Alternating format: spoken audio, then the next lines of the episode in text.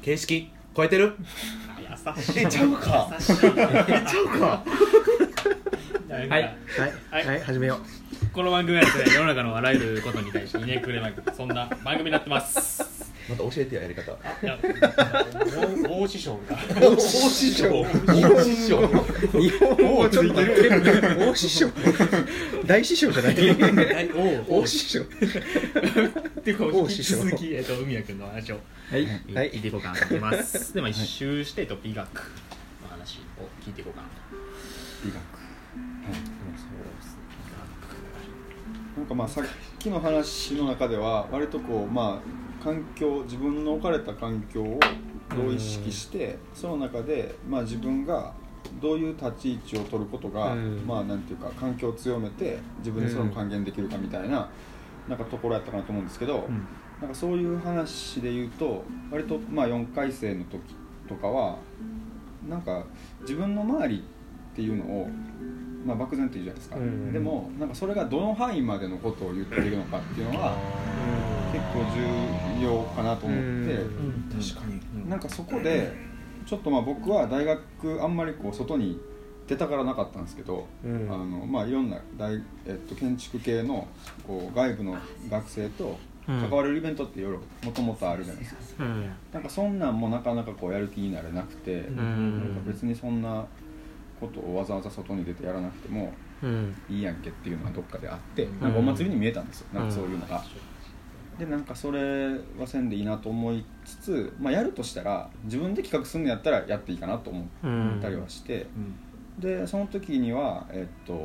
全然違う他大学の、3つ芸工大学3つ違う性格の大学でやったんですけど、それは、まあ、僕らの中だけでやってるとどうしても学部の中のやつらで意識するじゃないですか。でそれをこうやろうと思ったら全然性格の違う工学部の建築学科とか割とこう違うところから集まってるリカレントの人たちとか、僕らみたいにものを作るのがまず好きな人たちとかっていうのを集めてやってみるとどうなるのかなとかっていうのは、まあ、一回取り組みとして卒業制作をテーマにまあやったりはしたんです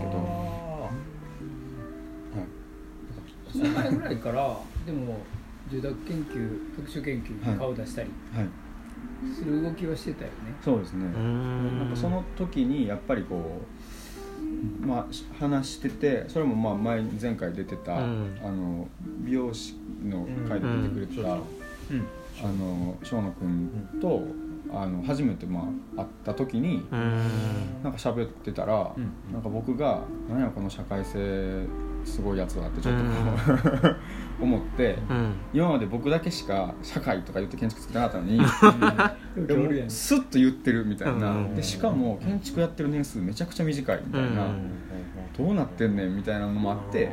それですごいこう面白いなと思って、なるほど。そこに対する開き方はたまたま横を通りかかってびっくりした。それは他の子らがいわゆる作れるとか作れないとかアカデミックな建築論ではない反応をフミヤがしたことは、僕はたまたまその横を通りが自転車だったと思うんですけど、もうびっくりした。通りかかったってフレーズがちょっと面白すぎていやそれは本当にびっくりした、あの時。そこ反応するんや、通りかかりながら。だって普通だったら作れるとか書けるとか、どんなもん作ったみたいな話、スタンスとか発言に対する深さをフミヤがピュッて拾うっていうのは、やっぱりなっていう感じがすごくしたね。自転車も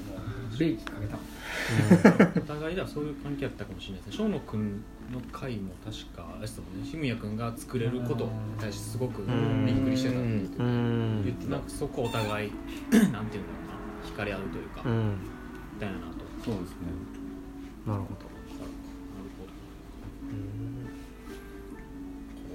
なんかそういう意味では最初に言ってた美学みたいな話が、まあ、なんか物に特化するというよりもなんか物じゃなくてことじゃなくて、もうちょっとなんかその間みたいな言葉に対しての美学を持ってるような感じが、まあ、作品って言ったらいいのか、なるほど、うん、でもなんか僕それは割とこうみんながまあなんていうか得意分野的にというか、うん、こういうことではやっぱり誰にも負けないみたいなのを持ちながらものづくり作ってるように見えてたんですけど、うん、自分そんなんないなってやっぱり思ってる時期結構長かったんですよ。でなんかまあもちろんそのそれなりにそれぞれの建築に対していろんなこと考えて作りましたけど、うん、でもなんかみんなぐらいなんか多分色つけれてたんですよね。みんな一色自分の色って自分のカラーこれってつけれてて、なんかそれがないことになんかまあ割と悩んだんですけど、でも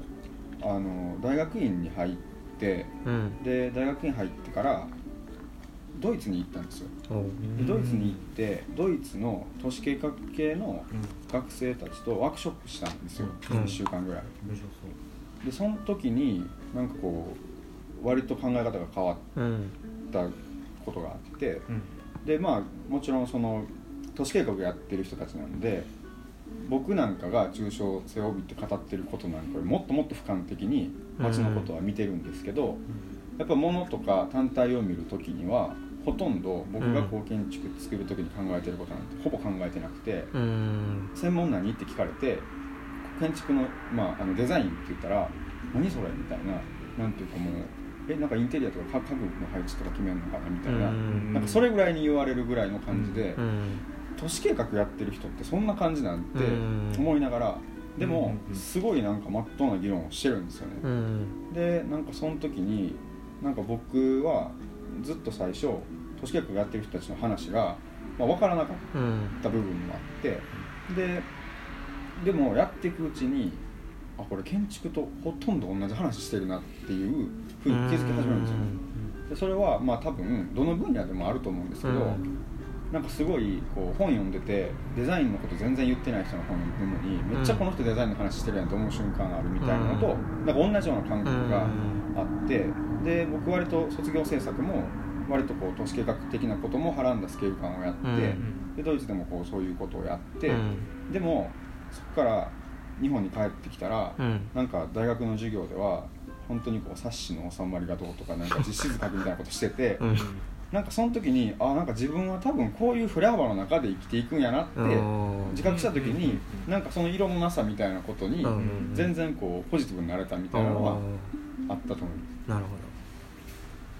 それあれやんな、俺もサロンに行った時に周りの人らが 3D プリンターでこれからの職を考えてやったりとかしてて、うん、他の学生とかがで、まあ、うちら出してるのはみんな木工でなんか1ミリの話をしてて、なんかそれを見た時になんかやっぱでそれをなんていうの、この話をこのしていいか分かんけどなんか来た人にそれが日本的って言われて喜んでる人らもおって、うんうん、そこに対してのなんか危うさは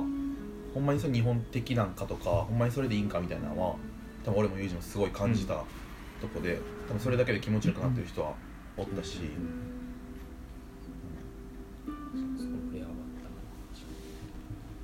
うん、ほんまにそのブースで10校ぐらいあったけど木工で出してるの自分らだけで、うん、他はもうみんなあの自分らの作品がどう社会を変えていくかみたいなとこの実験を全部しててめっちゃ焦るなそれ。焦りました俺らはそう1ミリ単位 CMR 面とかそういうこの部分でのデザインみたいな話だったけど、向こうの人はもうそれが日常で当たり前であって、うん、それを使った上でどう社会を変えていくかみたいな提案がずらーってあって、うん、でもしかもちゃんとアベレージアーチから抑えてる上でそれをやってたんで、割と僕も感じましたね。向こう行った時のなんかスピード感が全然違うんですよ。めっちゃ速くて、でもう山のようにトレペをこう書いては掘って書いては掘ってで考えるとき全部アナログなんですよ、デジタルでパソコンなんか一切触らなくて、で最初そうやってダーッとみんなで議論しながら絵を描いてるってことをしまくって、で最後プレゼンテーションは本当にデータにするだけなんですよ、そこでデザインしないんですよ、でなんかその時にすごい思ったのは割と抽象的な軸の部分共有できてると、うん、表現って全然幅持ってても、うん、こう許容してもらえるんですよ、でそれより大事なところで一本筋通してると OK みたいな、うん、でなんか日本でやってるとやっぱりそこがいちいち細かく本当ミリの話になっちゃうじゃないですか、一個一個なんかそこのこうスピード感の違いなんかはめちゃくちゃこう感じましたね。なるほど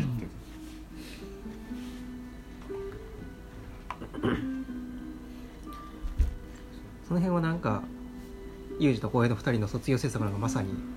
それやなっていう、全然建築やってない、図面描いてないし模型描いてないしって見えるけど、でも芯1個通ってるから OK みたいなをまさしくやってたなと思うんですけど、逆になんかそういうことに気づいていってやった卒業制作がなんかどんな感じやったんかなっていうのをちょっと時間あれなんで次回から聞いていきたいなと思います、はいはい、まあ、この番組が良ければいいねとリツイートお願いします。質問ボックスもお待ちしてます。また次回お会いしましょう。ありがとうございました。ありがとうございました。